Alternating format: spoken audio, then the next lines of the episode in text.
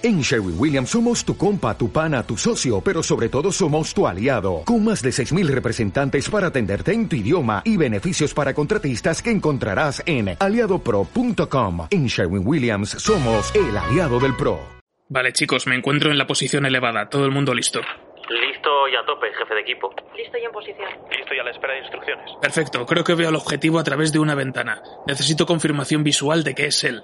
Deme un segundo. Sí, confirmado. Es quien buscamos. ¿Alguien me recuerda qué hizo este tío? Se le ve un señor mayor y cansado. Este tío es el mayor criminal que existe en la historia. Su historial de delitos es interminable. ¿Como por ejemplo? Fue el que le puso jungla de cristal a la saga Die Hard.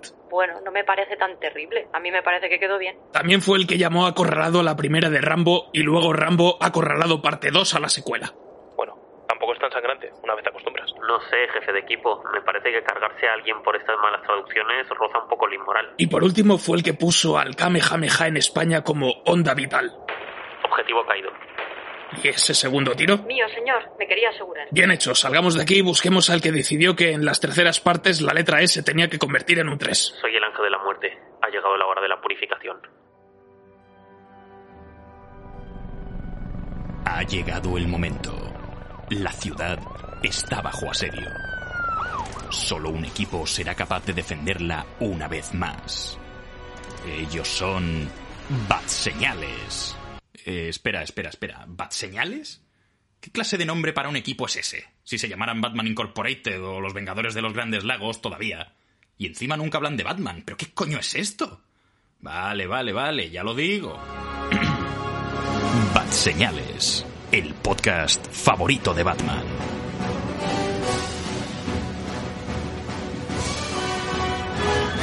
Hola, muy buenas a todos, bienvenidos a Bat Señales. Estáis escuchando el podcast favorito de Batman. Yo soy Manuel de Frutos y esta semana pues eh, nos hemos embarcado en una misión eh, muy complicada, llena de espionaje, gente que viste muy bien eh, y un calvo muy atractivo como, como podía ser Jason Statham. Vamos a hablar sobre Operación Fortune. El gran. ¿El gran qué? ¿Cómo se llama en España? Es que sé que se llama Rus de Guerre en el título. El, El gran, gran engaño, engaño. vale. Ah.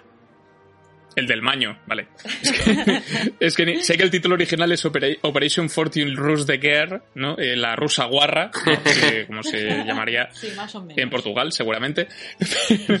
Pero bueno, gracias por el apunte, Vero. Así que esta semana, pues, eh, cuento con mis compañeros habituales, mis eh, colegas de fechorías. Así que tengo por aquí a Javi. ¿Cómo estás? Pues muy bien, como siempre, puesto y dispuesto a ver si, si esta operación nos trae fortuna. Por otra parte, también tenemos al calvo que cuando lo pides a Jason, a Jason Statham en AliExpress, pues el que te lleva a Azul. ¿Cómo estás? Queremos Arthur Fortune. Nos ha dado un dólar. ya está. Mira mi chiste tomo así. Este, este, este es de pensar. Sí, sí, sí. Está bien, me gusta. Por otra parte, también tenemos a alguien a que el smoking le sienta fetén. Dani, ¿cómo estás? Pues genial, eh, aquí de pingüino, de camuflaje. Luego, igual que en las películas de Guy Ritchie, que normalmente suele haber como mucho una mujer por película, pues tenemos a Vero, que es eh, la única mujer que tenemos por podcast. ¿Cómo estás? Muy bien. Aquí la representación femenina, como siempre, defendiendo el fuerte. Hago lo que puedo. Sí, Si me gusta sonoridad. Bueno, sí, Eh, muchísimo. Empoderamiento. Sí, sí. bueno, pues eh, eh, hablaremos sobre, sobre la nueva película de, de Guy Ritchie, eh, que se ha hecho bastante de rogar y vamos, la teníamos presupuestada en el calend- preparada en el calendario para, creo que hace un año, prácticamente, y se quedó pendiente de estreno hasta que finalmente pues ha llegado a nuestro país. Ah, hablaremos de ella sin spoilers y después con spoilers, como viene siendo habitual. Pero antes vamos con una sección habitual y luego cosas nuevas que hemos preparado, que no os hemos dicho que son. Os eh, adelantamos en el programa anterior que, había, que habría cambios y añadidos y los veremos aquí. Eh, pero antes de nada, vamos con nuestra sección habitual que es El Batarán. esta es sobra de- sobradamente conocida por todos. Cada uno de nosotros tiene un minuto para recomendar o desrecomendar una película, serie, videojuego, eh, atraco a mano armada, lo que surja. Así que, Javi, vas a empezar tú, tienes un minuto. Que empieza ya.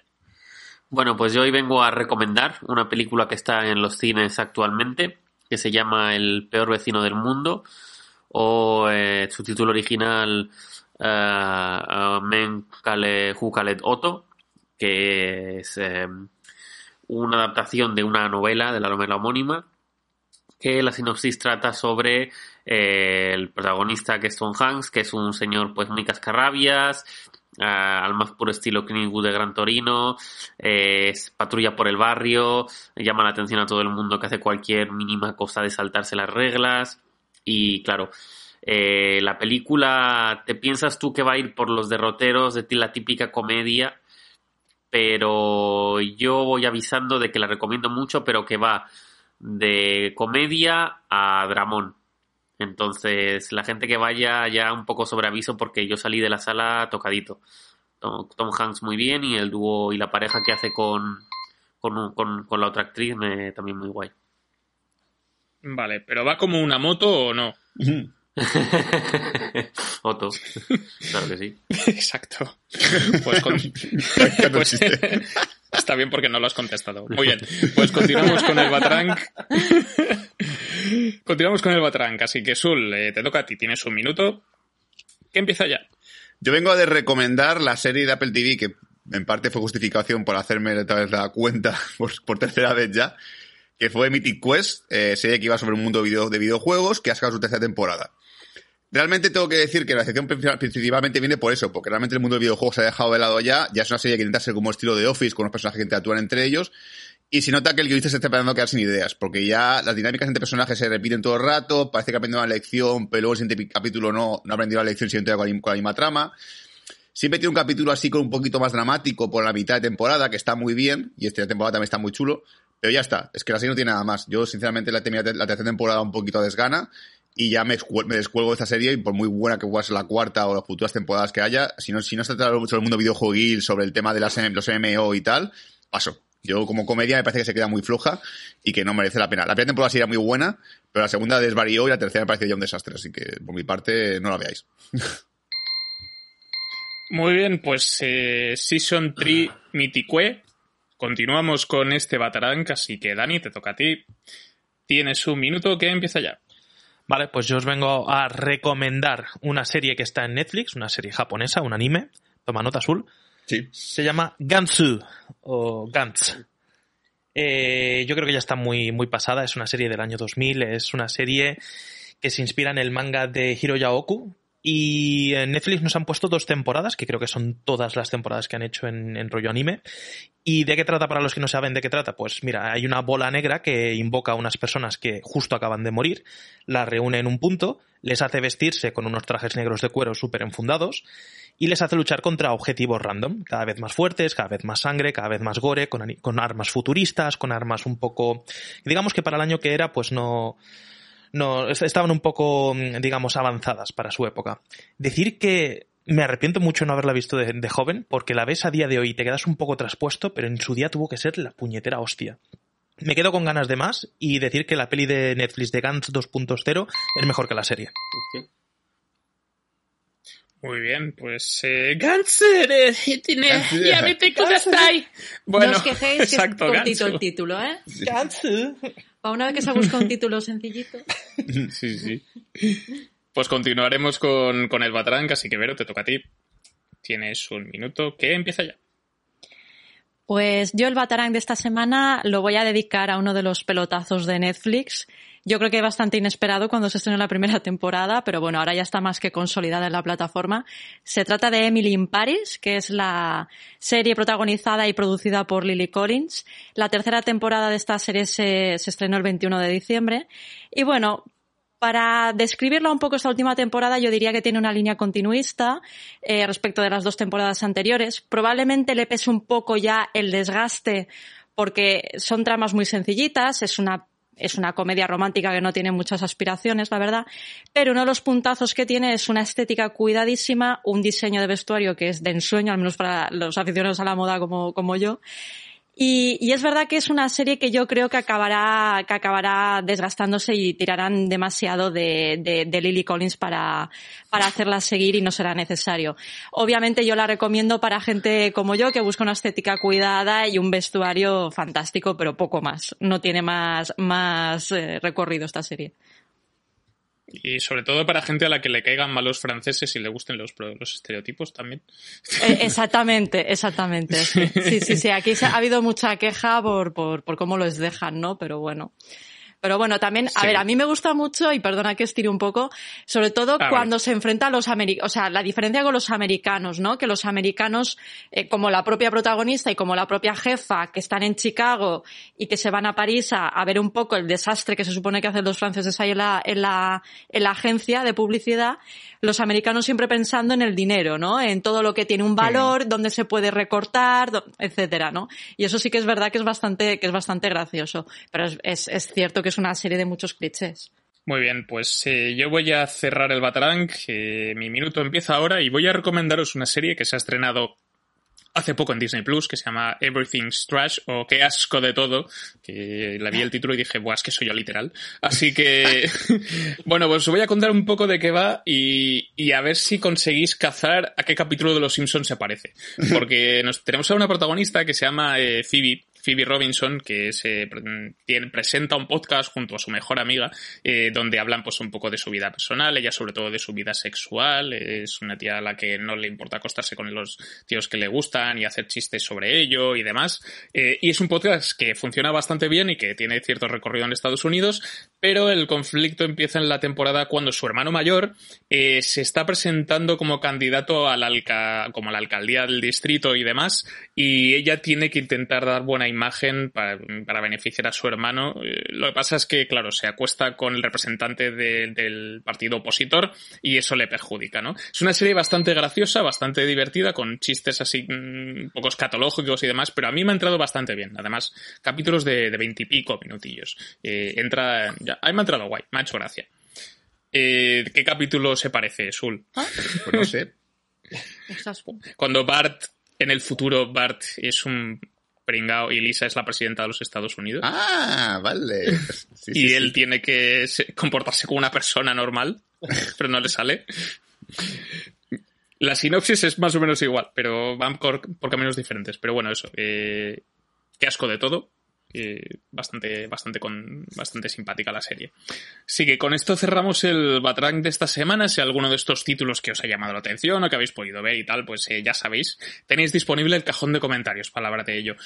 Eh, ahora sí, vamos a continuar, pero pero no vamos con la película de hoy, vamos con eh, la nueva sección que hemos pensado para manteneros informados todas las semanas del panorama cinematográfico y del panorama audiovisual en general, eh, y no tengáis que leer esos, esos, eh, de- esos twisters y esos textos de la gente que no sabe, nosotros sí sabemos.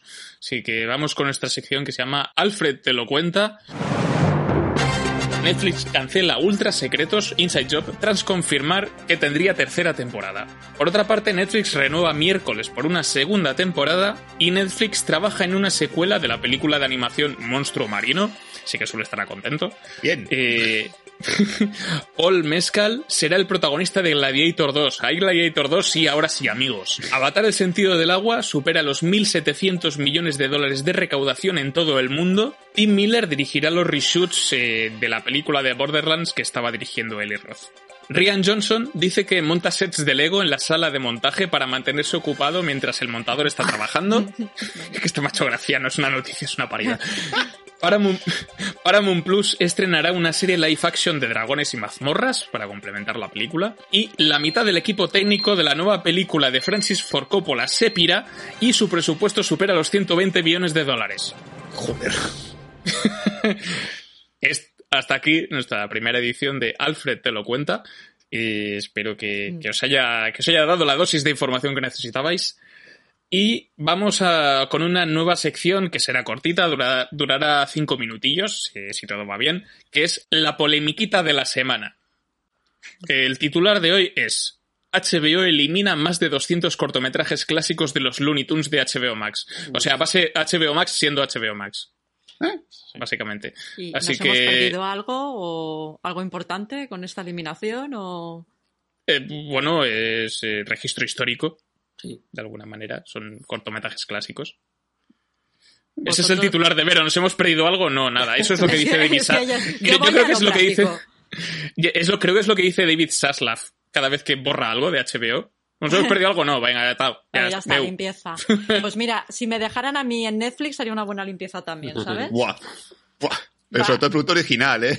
Sí, sí, sí. Vamos, me quedaba yo de un gustito que no te puedes imaginar. Pero vosotros habéis visto esos cortos o algo en algún momento, vuestras No. vidas. Pero no quiero que lo quiten. No, no, pero exacto, no, Típico de que yo- lo quiten, yo- he, visto, yo, he visto, yo he visto algunos para preparar la asignatura de la universidad que estoy haciendo, Ah. pero, pero si hay alguno, si la putada es que si hubiesen, si hubiesen mantenido los cortos de propaganda que hicieron durante la Segunda Guerra Mundial, que son súper racistas, y donde es el pato Donald haciendo de Hitler, eso es muy gracioso de ver. Sí, eso sí que lo he visto, ¿eh? Me ha parecido alguna... Sí, yo aprovecho este, aprovecho este debate que ha sacado Imanol. Yo creo que realmente eh, te envían mucha publicidad, sobre todo en- a mí en, en móviles y tal, con aplicaciones de, de VODs, de han sacado nueva serie, no sé, no sé cuántos, y estaría muy bien que te avisasen cuando van a cancelar algo o van a quitar algo, ¿sabes? Porque a mí personalmente estaba viendo, estaba viendo Superstore y a mí nadie me avisó de que la iban a quitar en Netflix. Y ahora me queda con la última temporada colgado y es como por haberme avisado con un mensaje, oye, dentro de un mes la vamos a quitar, míratela ya. Porque además eso incluso haría que los, los usuarios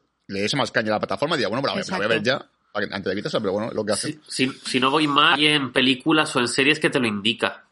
Eh, no sé si en Netflix, Netflix. no sé si en Netflix o en algún sitio, pero Claro, Y, y en Prime también. En Prime yo creo que si te vas a lo que son los diferentes menús, hay una opción que pone, peli- ahora por ejemplo, cosas que se acaban el 31 de enero. Y tienes un montón de pelis, series y tal, que, que, que sepas que tienes la última oportunidad de verlos el 31 de enero, por ejemplo. Pero así que te avisen directamente, la verdad es que creo que ninguna plataforma. Y es verdad que estoy de acuerdo contigo porque creo que es una buena manera de hacer que la gente eh, consuma más. Mm. ¿Sabes? Porque tienes la caña de decir, oye, que me voy a dar prisa con esto porque igual quieres hacer una maratón de una serie o de lo que sea y, y tienes una fecha límite. La verdad es que eso estaría muy bien. Sí. Esto creo que pasaba a mi novia que estaba viendo la serie de Merlín Sí. en Netflix. La, Merlín o Merlín, la, de, Sí, la sí, del mago. la buena. Que, sí, que la, la- se, está- se la estaba mirando entera y te, le pon- y te ponen en, al principio de cada, cuando reproduces cada día o una cosa así, te pone, esta serie será eliminada no sé qué día. Y, y claro, se empezó a poner el turbo para ver la última temporada porque si no, no llegaba. Entonces, eh, Netflix no- sí que lo hace y creo que lo hacía cuando quitaron las series de Marvel que tenían. Creo que también lo anunciaban, ¿no? Y, y para luego cuando las trasladaron a Disney Plus. Pero no sí que es verdad que no todas, que no todas lo hacen. Pero Sí. yo creo que para Nvidia y Netflix sí. Y sobre todo que te avisa cuando te metes dentro de la, de la esto, pero yo muchas series la dejo ahí, dejo la temporada ahí suelta, digo, bueno, ya terminé un mes o lo que sea, pero no me avisa, no me, no me viene ninguna notificación avisándome, es como, lo tengo que meterme yo en la serie para ver que ponga, tal día se va, pues, si no, para eso me tengo que hacer una agenda en el móvil poniéndome, vale, tal día se me acaba tal serie, tal día se me acaba tal serie, y empezar a acabármelas. Estoy enfadado, vamos, básicamente. Por encima no están, estaban supuestamente en Amazon la, la última temporada y tampoco están allí, así que voy a tener que recurrir al pirateo. Me obligáis a piratear, que lo sepáis, VODs. Nos llevan a la delincuencia. sus- Exacto. Sí, obligados. obligados. A ver. Gracias, que no obligados. abrigados. Por cierto, no busquéis Netflix en Twitter, lo acabo de hacer ahora y... No lo hagáis, No, no, no sé, no. no. sé qué le pasa. Salen tetas, salen cosas Tetas raras. Y más tetas después. Sí. Joder, pues ahora quiero meterme. Joder, ahora Pues quiero buscar. La, pues ahora lo voy a buscar yo.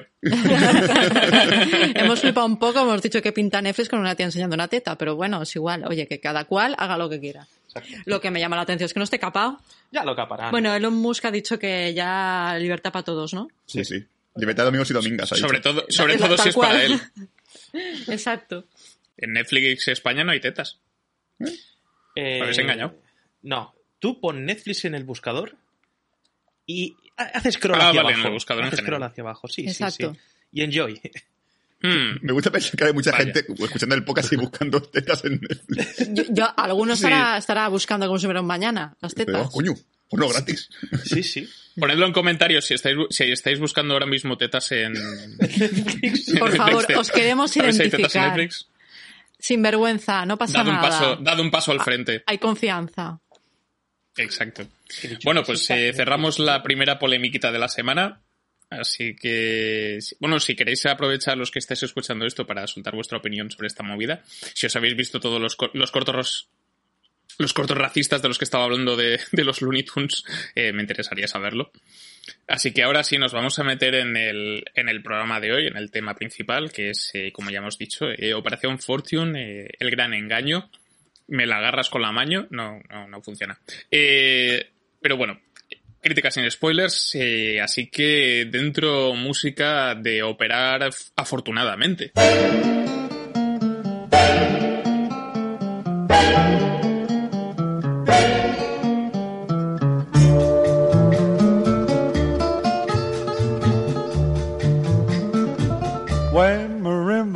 Start to play, dance with me. Muy bien, empieza nuestro programa. Empieza nuestro programa sobre, Operación Fortune, el gran, en gran engaño, Operación Fortune Rus de Guerre. Eh, ya hemos dicho, dirigida por Guy Ritchie. Ya saben los que sois oyentes habituales que Guy Ritchie es como la cita que tenemos siempre en este programa, a veces para bien, a veces para no tan bien.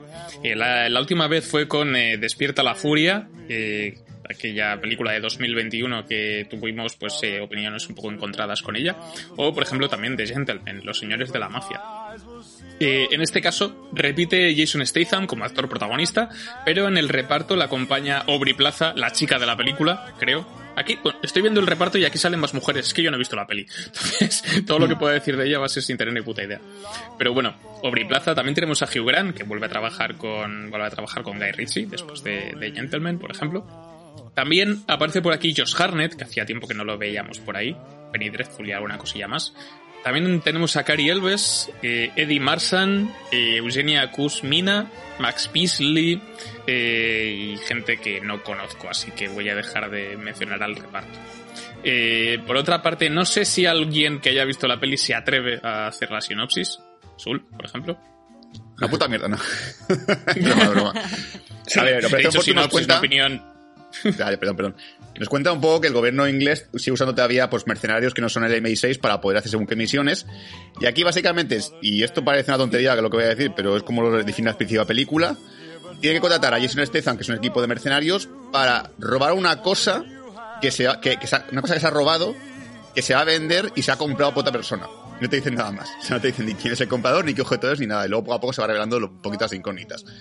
Entonces, básicamente, que puede ser Statham está, eh, se encarga de, este tipo, de esta misión, pero a su vez también hay un equipo rival que intenta también eh, quedarse con el trabajo y conseguir ellos el objeto y así de alguna manera pues rivalizar con este equipo.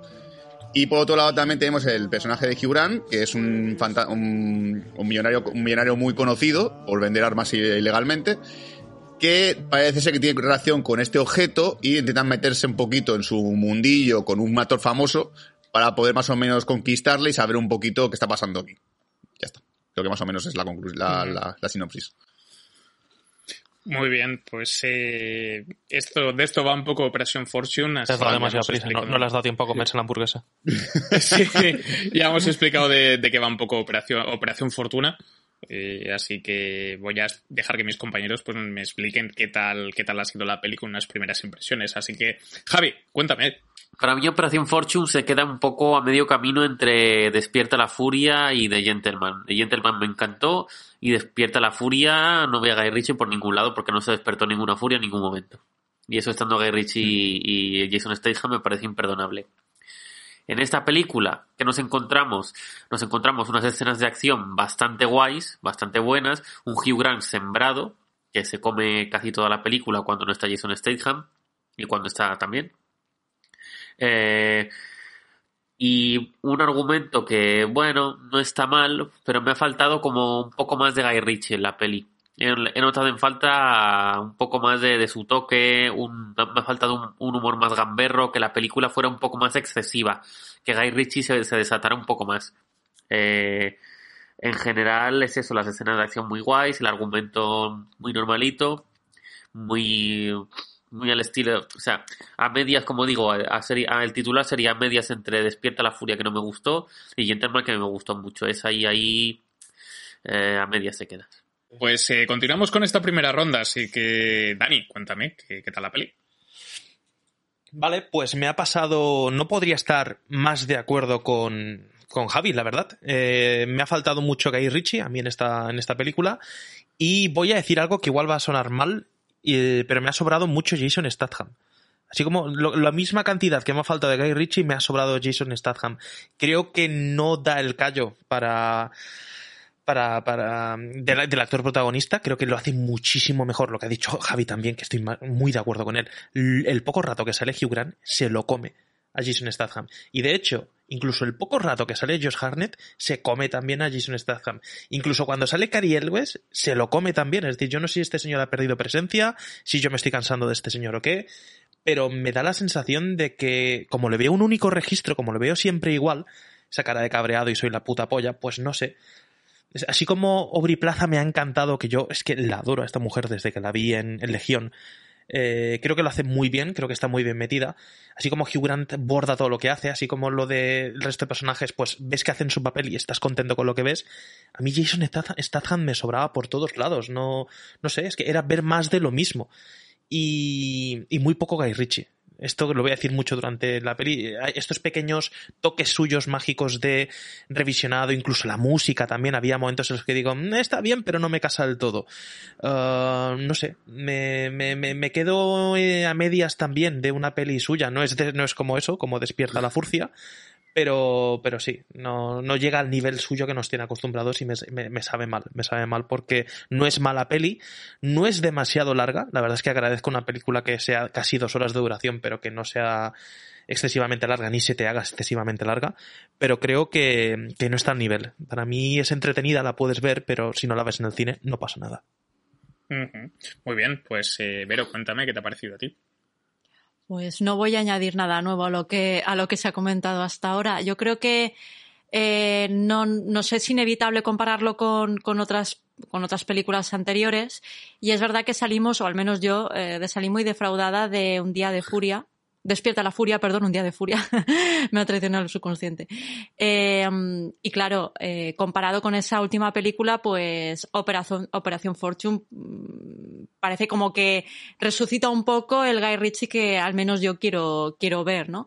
Sí que es verdad que da la sensación de que aquí ha estado muy, muy comedido. O sea, es, es como que estuviese en su zona de confort. Estamos acostumbrados a ver eh, un estilo muy particular, muy personal a la hora de dirigir y aquí pues estamos dentro de lo que es el Guy Ritchie normalito. Entonces, bueno, eh, eso lo que hace es que te parezca una película entretenida y buena, pero sin más, no tiene más, más recorrido tampoco.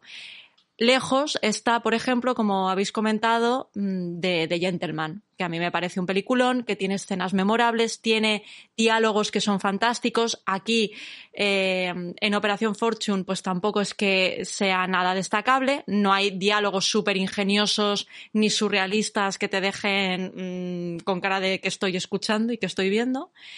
Y es lo que digo, es como que alguien hubiese encorsetado a Guy Ritchie, ¿no? A la hora de hacer esta película. Yo esperaba un poquito más de soltura, un poquito más de desmadre, un poquito más de esa irreverencia británica con la que nos tiene acostumbrados.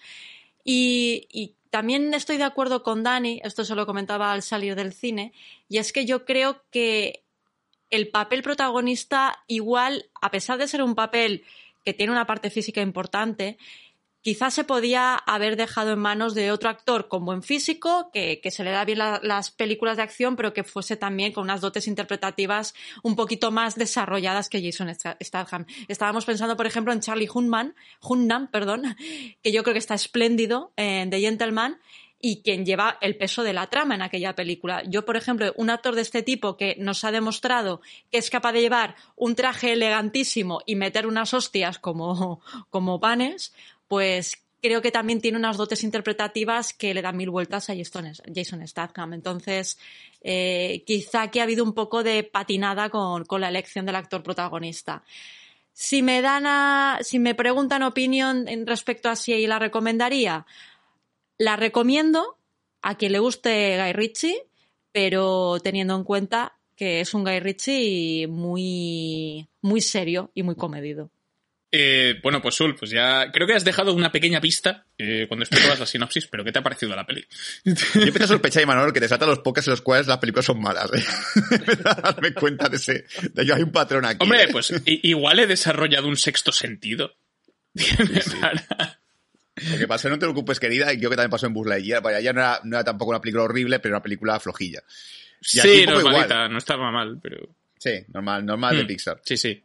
Aquí un poquito igual, eh, un poco también comparto opinión de, mis compañeros, pero incluso lo subo un poquito más. Eh, yo creo que esta época, cuando dijimos los temas de, de, lo que vamos a hablar, hay directores a los cuales solemos seguir su carrera. Es decir, hemos hecho pocas de pico de Tarantino, de Steven Spielberg, de Nolan y tal. Y de alguna manera Guy Ritchie estaba en ese podio porque de alguna manera Guy Ritchie era un, un director con un estilo propio.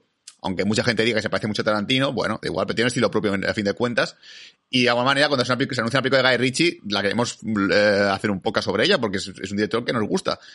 Pero últimamente está tan de capa caída este señor, o está tan, tan en modo Tim Burton, que parece que últimamente son- lo único que interesa es hacer proyectos por hacer proyectos con su equipo de amigos que le gustan, o sea, Jason Statham, ahora Josh Hartnett también se ha apuntado a, su equipo de colegas, y hace pelis con esta gente, pero sin preocuparse de su estilo, sin preocuparse de los guiones, sin preocuparse de nada. Yo esta película, como habéis dicho todos, es un punto medio entre Despierta la Furia y Gentleman, lo cual es una pena porque al final intenta coger la, seri- la, la seriedad de Despierta la Furia, que creo que es algo que a, a Guy Ritchie no le sienta bien.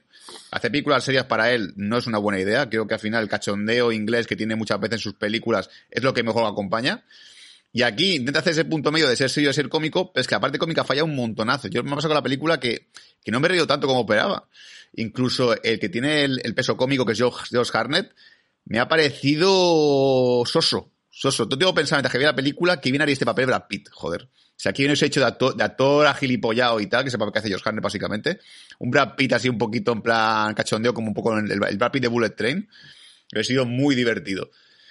Y, y Jason Statham está en su modo película de Jason Statham. Es decir, eh, para él es una película suya de su filmografía, el que tiene que hacer desde el mismo tío, que es el- el mismo clon de personaje que hacen todas.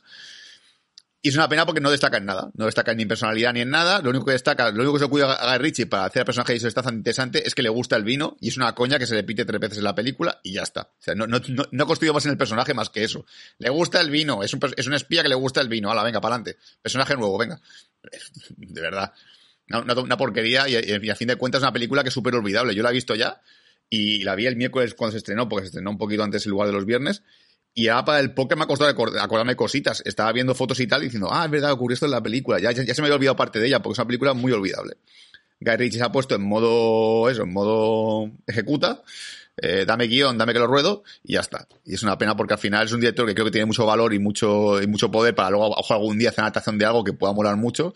Y se está quedando en un director que lo que le venga por lo rueda y, y lo que venga siguiente pues también. Hala. Pues ahora sí, ya han hecho, ya hemos hecho ronda de, de primeras impresiones, así que vamos a saltar directamente con spoilers.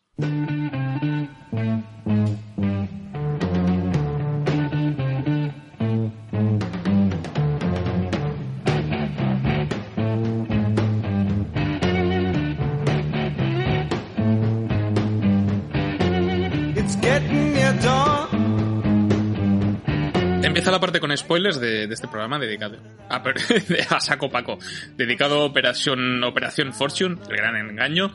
Yo tengo una pregunta, amigos, vosotros que habéis visto la película. ¿Creéis que Jason Statham está agafando las pelis de Guy Ritchie? Bueno, puede. No, hombre.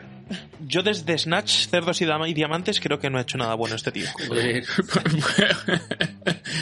Pues te vas muy al ¿eh? principio.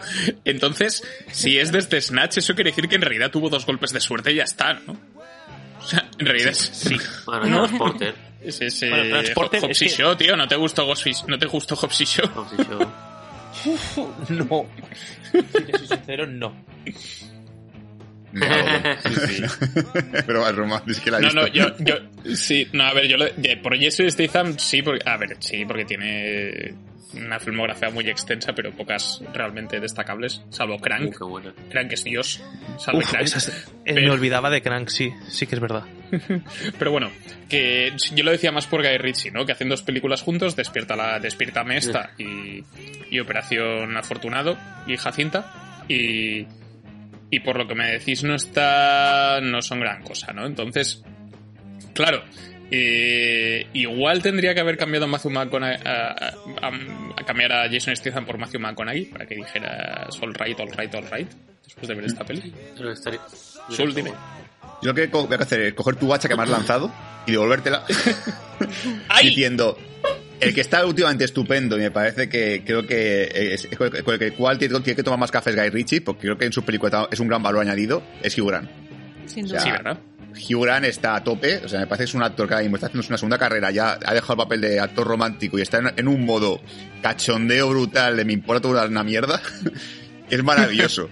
O sea, me parece que este señor se come la película entera. Por desgracia no aparece mucho. Es más, yo quiero poner incluso un ejemplo de, película comparativa que es para que veas un poquito, bueno, ya que no has visto la película, que los espectadores que a lo mejor no la han visto, para que veas un poquito cómo está mal desperdiciada la idea. Hay una escena que es muy parecida a la película de Nicolas Cage con el, con el famoso este también eh, que traficante de armas, me parece también, que es un actor que de repente está con un tío que es peligroso y tiene como que fingir un papel como que le cae muy bien y todo el tema. En Nicolas Cage, la película de Nicolas Cage está muy bien medida la comedia, y está muy gracioso y aquí se ha quedado como muy...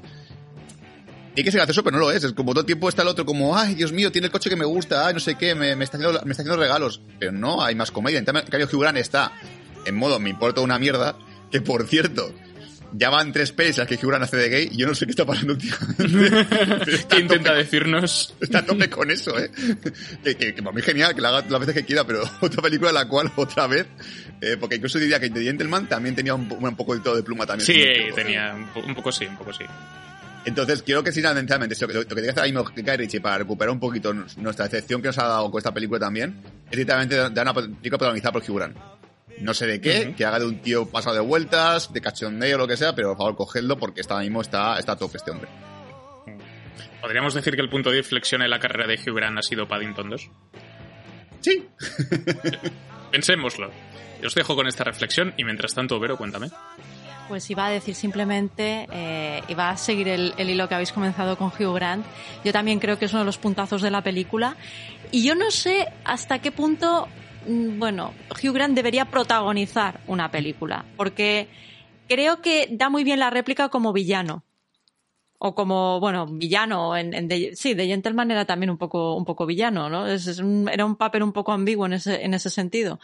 Mm, Quizás un poco cansino si lo llega a protagonizar. Yo creo que, que mm, más que ir hacia Hugh Grant, en el caso en concreto de Operación Fortune, los tiros irían por otro tipo de actor que tengan mejores dotes interpretativas que Jason Statham. Pero bueno, Eh, el caso es que yo también estoy muy contenta de que, de que Hugh Grant sea un actor que se haya sabido reciclar, por decirlo de alguna manera, y, y haya sabido, se, se le pueda seguir sacando partido, ¿no? Y de, de pasar de ser el típico mm, gentleman o, o guapera, bueno, sí, guaperas. No, es que no es guaperas, tiene un, o tenía un je ne sais quoi que le hacía perfecto para papeles de comedia romántica, ¿no? Y pasó de ser el es mono, exacto, es elegante, bueno, es british, ¿no? Como que parece que todo está metido en el mismo pack. Y, y que sea capaz ahora con la edad de reciclarse y encontrar papeles que le hagan tener un gran peso y además un gran reconocimiento, porque yo creo que hace unos trabajos fantásticos, eh, pues me, me, me tiene muy contenta, la verdad. Y Josh Harnett también. Josh Harnett es verdad que este era un caso de guaperas de manual, Mm, la diferencia Hugh Grant, pues no ha hecho películas especialmente icónicas. Y aquí se le rescata para un papel que creo que ha sido solo el que lo ha comentado, estoy completamente de acuerdo, un poco tonto. Pero bueno, por lo menos también se le, se le rescata y sabe dar un poco el, el punto cómico, aunque sea bastante tibio, de, de la película. Para mí que tengan estos dos actores en, en el reparto, me, para mí ha sido una noticia bastante agradable. Genial, pues no sé qué me, qué me podéis decir de, de Aubrey Plaza, que, que lo ha mencionado Dani de pasada, así que... Está fantástica. Está fantástica, los- pero la sexualizan un poco demasiado también, ¿eh? Porque Ah, hay unas vaya. escenas que tú dices, Uy. ¿a, a quién intentas poner cachondo? A ti mismo, porque a mí esa escena me sobró un poco porque hay una escena en la que coge micro y se pone a hablar sensual. Supongo que esto en original debe ganar mucho. Eh, yo no niego que la chica tiene también un, porque tampoco es que sea guapa la tía, pero tiene un atractivo también bastante fuerte. Eh, es mona. Y, y tiene un par de escenas en las que coge el micro y como que se pone sensual, como que se pone muy sexy. Y a mí, más que gustarme, me quedé un poco incómodo. ¿Sabes cuando ves porno con, o escenas subidas de tono con tus padres delante? Pero a ver, yo creo que eso era una coña, ¿eh? Si estamos hablando de la escena en la que orienta a, a- al protagonista, ¿no? A Jason Statham en la, en la, en la casa. Ujú. Yo que es una coña, yo creo que es una coña. Se está riendo de él. Si os fijáis, la relación entre ellos dos es siempre de, de pique, porque él la trata como que fuese una novata tonta y ella siempre le da la. le responde. Yo creo que es un. Yo creo que. Yo lo interpreté como un cachondeo de ella, ¿eh? En plan, te estoy poniendo voz sexy para, para reírme en tu puñetera cara porque soy yo la que te está orientando por toda la casa. pedazo de listo. Que de hecho luego, no sé vosotros qué opináis, ahora, ahora perdona que, que coja, que coja carrerilla, pero es que el, el Jason Statham va por la vida en esta película en plan de, uy, es el cerebro fantástico y maravilloso de, de es el líder, digamos, de- del grupo, es el que más sabe, el que tiene más experiencia y tal, pero luego hace unas cagadas de antología. Ah, sí, sabe sí. pegar toñas y luego hace la gilipollez esta de, de equivocarse con la salida de la casa. ¿Os acordáis, no? Sí, es como, pero tío, tú no eras agente del MI6, ¿qué me estás contando?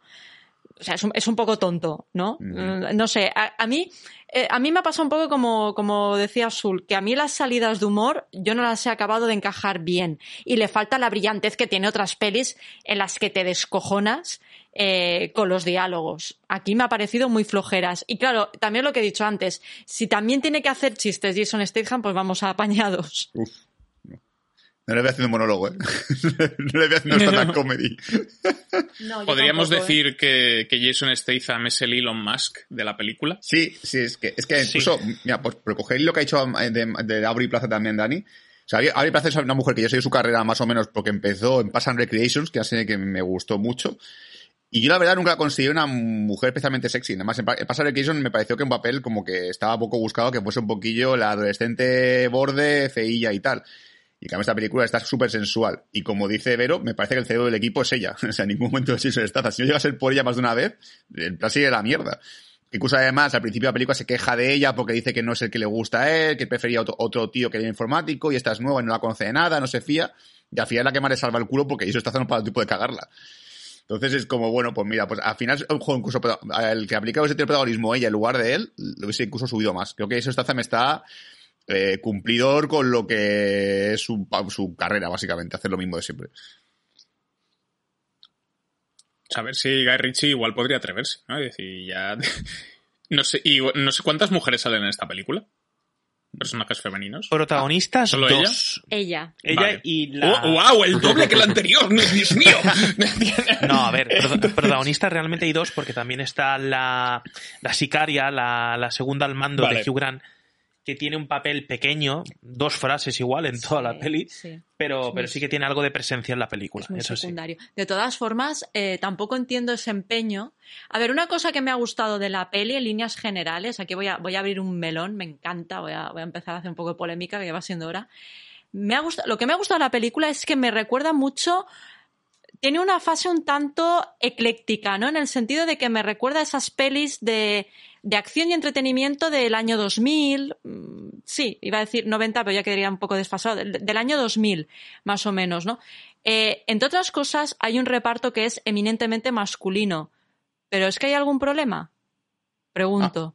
No, Es que, es que ahí está la cuestión, porque parece que tenemos que poner con calzador sí o sí últimamente. Por eso digo que aquí voy a la polémica, aquí entro, aquí entro con machete y me encanta. Parece que tenemos que meter por narices sí o sí a una mujer, ¿no? Y aquí yo creo que el papel de Aubrey Plaza está, es fantástico, porque ni feminismos, ni empoderamientos, ni gaitas. Desde yo lo tengo claro mm, y estoy de acuerdo con Sul, es, es, un, es un papel clave en ese equipo, porque si no, si dependen de Jason Statham, pues van apañados. Pero bueno, pero ya está, no hay más. Es decir, no hay un empeño en meter con calzador eh, una presencia femenina. No, no, lo que me gusta de esta película es que no adolece de este complejo. ¿Sabéis? Es decir, ataca una cuestión, una operación de pues de, de- de boicot a una, a una compraventa de, de material de, bueno, de armas, digamos, y, se hace sin la necesidad de, darle, le da mucho glamour, obviamente, que es una cosa que también me gusta las películas de Guy Ritchie, pero sin necesidad de esta moda que tengo la sensación que hay ahora de tener que meter con calzador a mujeres porque sí. Si hay un equipo que necesita de, de agentes femeninos para hacerlo, pues fantástico, pero no pasa nada, vamos, a mi modo de ver, ¿no?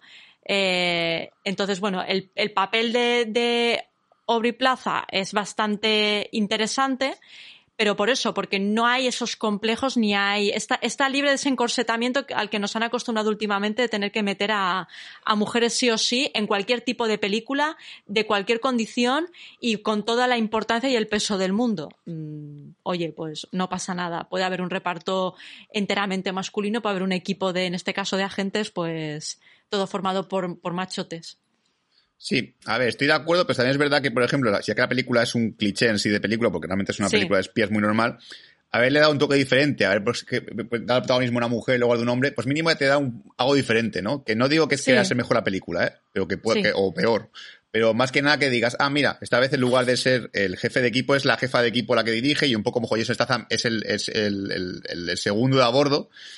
Y al menos le da algo diferente a la peli. Yo creo que incluso es- ya, yo ya lo yo veo más por la, la originalidad del guion para que sea algo que sea fresco que darme la típica película, por lo como hemos dicho, pues al final no deja de ser el, el protagonista jefe, la femme fatal y el, y el negro porque tiene que haber cuota de, de- de racial. Yo creo, Y ya está. yo creo, sino que no he visto la peli, si hubiese sido muy interesante que Hugh Grant fuese la femme fatal. Le pega mucho. Ojalá. Es que creo que aquí hace más de Femme Fatal él que ella, porque Sí, sí, sí. ella Bien, de Femme Fatal bien, no tiene interesa. nada, ¿eh? O sea, Bueno, a mí- eh, a mí- de a hecho, mí me parece que está sexy, ¿eh? Yo también lo digo. no, a ver, pero Femme Fatal es también un personaje así Es- como Sí, es un tipo, de- es un dramático. arquetipo de. Claro, es un Exactamente. de- Ella tiene, eso es lo bueno, que ella tiene glamour, eh, pero es la típica tía que, oye, pues si me tengo que meter en una sala, tengo que congelar la grabación de las cámaras de seguridad, me tengo que meter aquí, me van a pillar, uy, qué mierda, tal, no sé qué, no tiene ningún problema, ¿no? Eh, ahí creo que se aleja un poquito del prototipo de fan fatal, pero bueno. Eh, a ver, es que yo creo, es que yo creo, es lo que, es lo que he dicho antes, es que, claro, intentamos igual buscar algo de original en esta película, pero es que esta película es de todo menos original. Es que lo, es que lo dicho, es el Guy Ritchie más comedido. Parece, da la sensación de que, de que estamos viendo una película del año 2000, Sí. ¿sabes? Sí, sí. Porque Operación Swordfish. Sí. eh, al- algo así eh, es un rollo. Ah, y por favor, mm, que no me odie nadie, pero mm, es un rollo eh, de Italian Job, más o menos. Eh, es- ese rollete que a mí me gusta mucho, a mí me encanta. Eh, también tiene un peso protagonista eh, una, una mujer como es Charlize Theron, por ejemplo, ¿no? También es bastante, bastante peculiar, pero bueno. Pero es que es eso. mm, Aquí el, el- no sé si decir problema o ventaja, porque yo, yo os digo que me echaba de menos eh, este rollo de pelis, eh, es que no hay originalidad en absoluto. en absoluto. Mm, Entonces, bueno, esto ya depende de, de lo que quieras comprar. Yo lo compro porque, insisto, me gusta este rollo. De hecho, eh, a mí una película que me encanta y que todavía no entiendo el poco éxito que tuvo fue Operación Uncle. Sí, bueno. Me pareció Sí, bueno. fantástica y una estética, sí. una estética maravillosa, pero maravillosa. Y unos actores que, bueno, en aquel momento igual no habían despuntado tanto, pero es que estaban increíbles. Y esta película es clasicazo a más no poder. Sí. Mm, Es que- Y dos mujeres, dos, mujeres, dos mujeres, dos personajes femeninos. ¿Casualidad? No lo creo. Sí. Sí, No lo o sea, creo. Creo que de, de- de todas las operaciones que hay, Operación Swordfish, Operación Camarón, Operación Fortune Camarón. y Operación con Triunfo. Ángel. Sí, a, a mí me gusta Operación que- mm, O sea, me, me- me hace mucha gracia. La he visto como tres veces, creo, entre una cosa y otra. Y, y me hace mucha gracia que esté coprotagonizada por un, por un, eh, por un marine espacial y, y un caníbal. Eh, ahora tiene una dimensión nueva la película. Y una, y una Raider. y Diana de Gales. No sé, es guay. Sí, que incluso además, la película, eh, creo que, creo que yo ahí he tratado- he tratado como, como que en el guion hay una cosa muy extraña. Y me pareció un poco raro porque dije, yo creo que esta película iba a ser de una manera y luego al final que le dijo que no. Al principio de la película, yo lo que puedo interpretar es que en sí la operación, en lo que se estaba un poco perpetrando a nivel de lo que había que coger y tal, era un McGuffin en toda la película. dije, esto va a ser un McGuffin. En ningún momento vamos a ver qué objeto va a ser, ni quiero que comprar, ni quiero que vender. Y dije, me da igual, me parece bien, que sea un McGuffin, realmente no interesa, porque literalmente te lo define así el, el, el del gobierno. Te dice, han robado una cosa a unos tíos, que no sabemos quiénes son, no puedo decir qué, qué cosa han robado, y se lo va a vender a otros tíos que tampoco sabemos quiénes son. Y dije, vale, pues básicamente has dicho, mm, esto importa una mierda, lo importante son los personajes. Y si a partir de ahí me, haces cachondeo y tal, y acaba la peli y yo no sé ni qué objeto han robado, digo, ah, pues mira qué guay, qué divertido. ¿no? Al final me he dado cuenta de que la película lo menos importante era lo que, lo que iban a robar o a quién se lo iban a vender. Pero no sé por qué a segunda mitad de la película como que se centra mucho en explicarte el porqué. Dice, no, no, sí, sí, lo que han robado es este objeto, que sirve básicamente, el típico objeto de mierda, que es una inteligencia artificial, que puede dominar el mundo, lanzar misiones nucleares, como el típico cliché manual ya que he en 50 películas de Misión Imposible. Este, esta inteligencia artificial se puede meter cualquier sistema de misiles, puede crear una guerra mundial, como, uff, qué pereza, es que lo he visto hasta Fast and Furious, por favor. Para hacer esa mierda desexpuesta, no me lo cuentes, dime que es un objeto muy peligroso. Y ya está. Y, y déjate llevar por los personajes y por el cachondeo y por las operaciones y por la acción. No te centres en eso. Entonces, la segunda mitad de la película, no sé por qué, se centra mucho en explicarte el por qué, eh, para qué sirve ese objeto, quién lo quiere, quién es el villano, quién lo quiere comprar. Es como, no, no, si es que da igual, si es que al final a nadie le importa eso. Lo que queremos ver es, es, diversión, queremos ver acción, queremos ver explosiones, pero realmente la trama central nos importa una mierda. No sé por qué hace esto, porque la película está como dividida en dos mitades. Igual es que los productores de la película son como Dani, que necesitan que les expliquen todo. Para Toma. Pasca. Toma. A ver, la que necesita explicaciones soy yo, ¿eh? que normalmente yo me pierdo. No, no, no. tengo fácil. Se refiere a que a mí me gusta que se explique todo, pero Ya, ya, bueno. es sí. que es que es lo que habéis dicho, es que en esta peli todo viene con todo viene demasiado explicado, no Sí.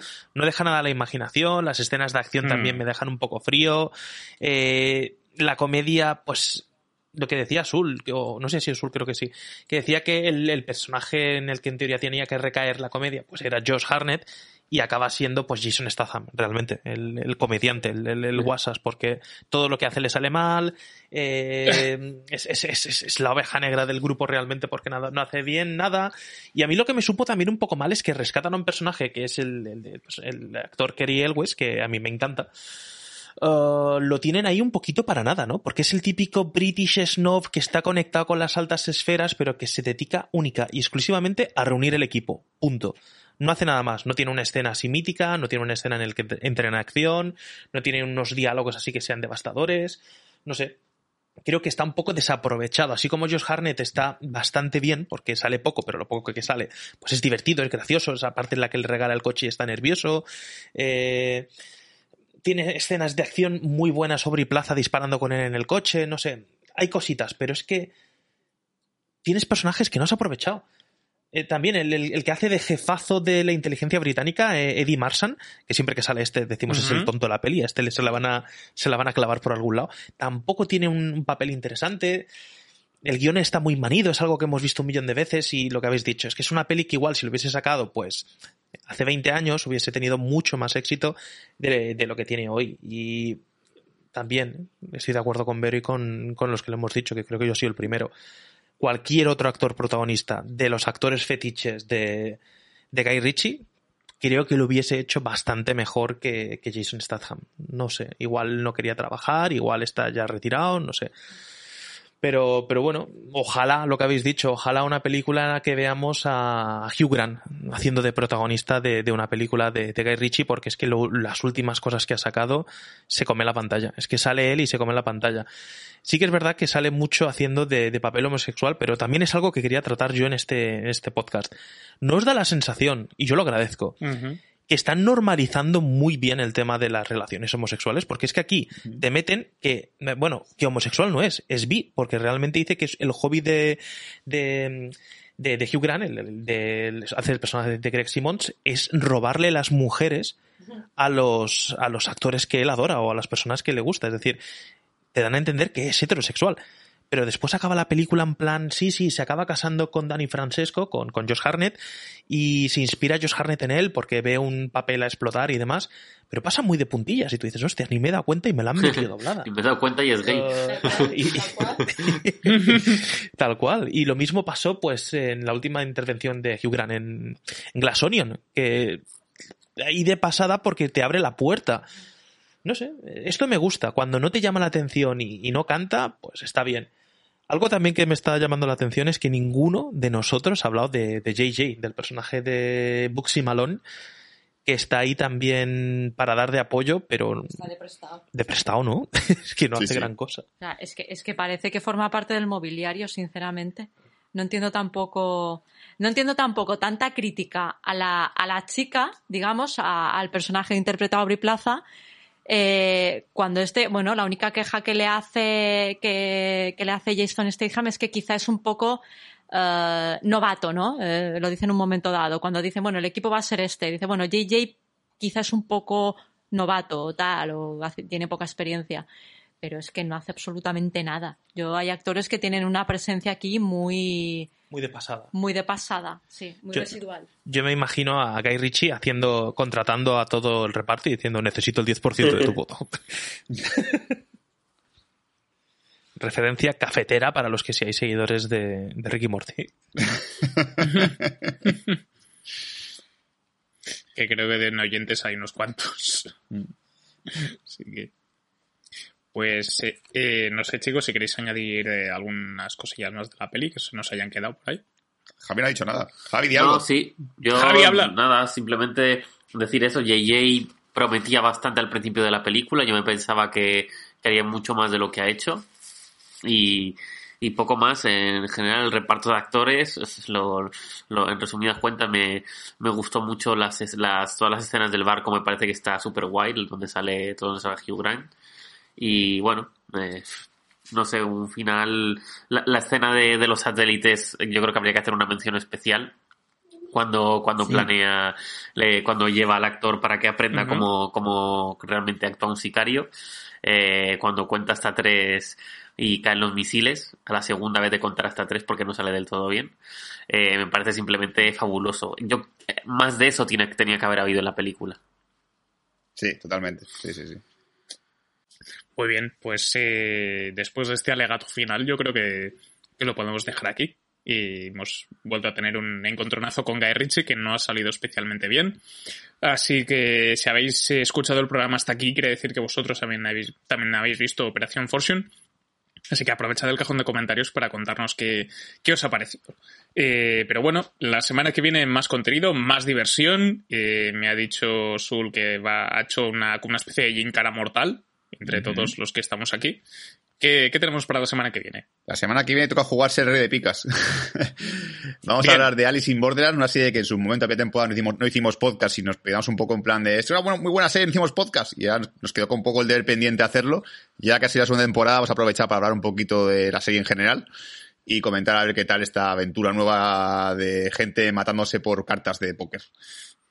Exacto. Eh, que además eh, Alice in Borderland nos la perdimos en su momento, luego nos perdimos el juego del calamar y dijimos, pero si es como Alice in Borderland. Y, y tuvimos ahí como un, un eterno debate. Así que haremos un programa dedicado a las dos temporadas eh, y así pues eh, como hay mucha continuidad entre una y otra, pues aprovecharemos para, para ver qué tal el arco de personajes, comparar pruebas, etcétera, etcétera, ¿no? Así que pues ahí eso es lo que tendréis la, la semana que viene, Alice in Borderland. Así que nada, esto ha sido todo en Bad Señales. Gracias por escucharnos una semana más. Eh, recordad que estamos en redes sociales, estamos en Facebook, en Twitter, en Instagram eh, y en TikTok también. Y tenemos nuestro grupo de Telegram pues, para ir comentando cosillas. Así que esto ha sido todo. Gracias y hasta la semana que viene. Hasta pronto. Adiós. ¡Ahoy!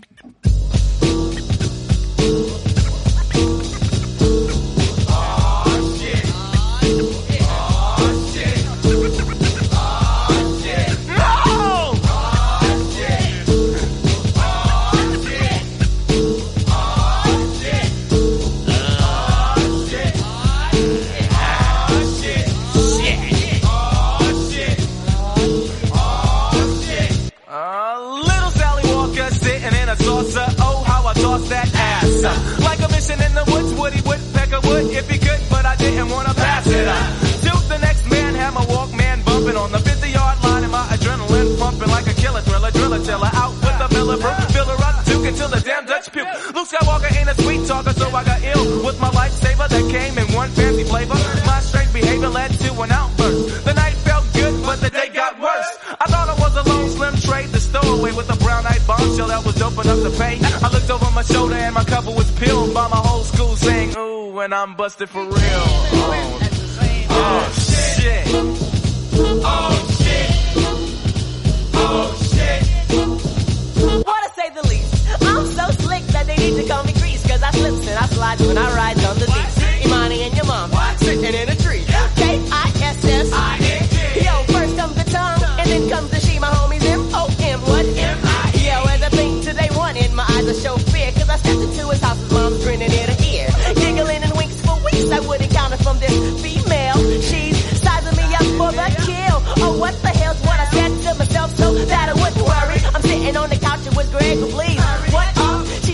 a cup of ripples.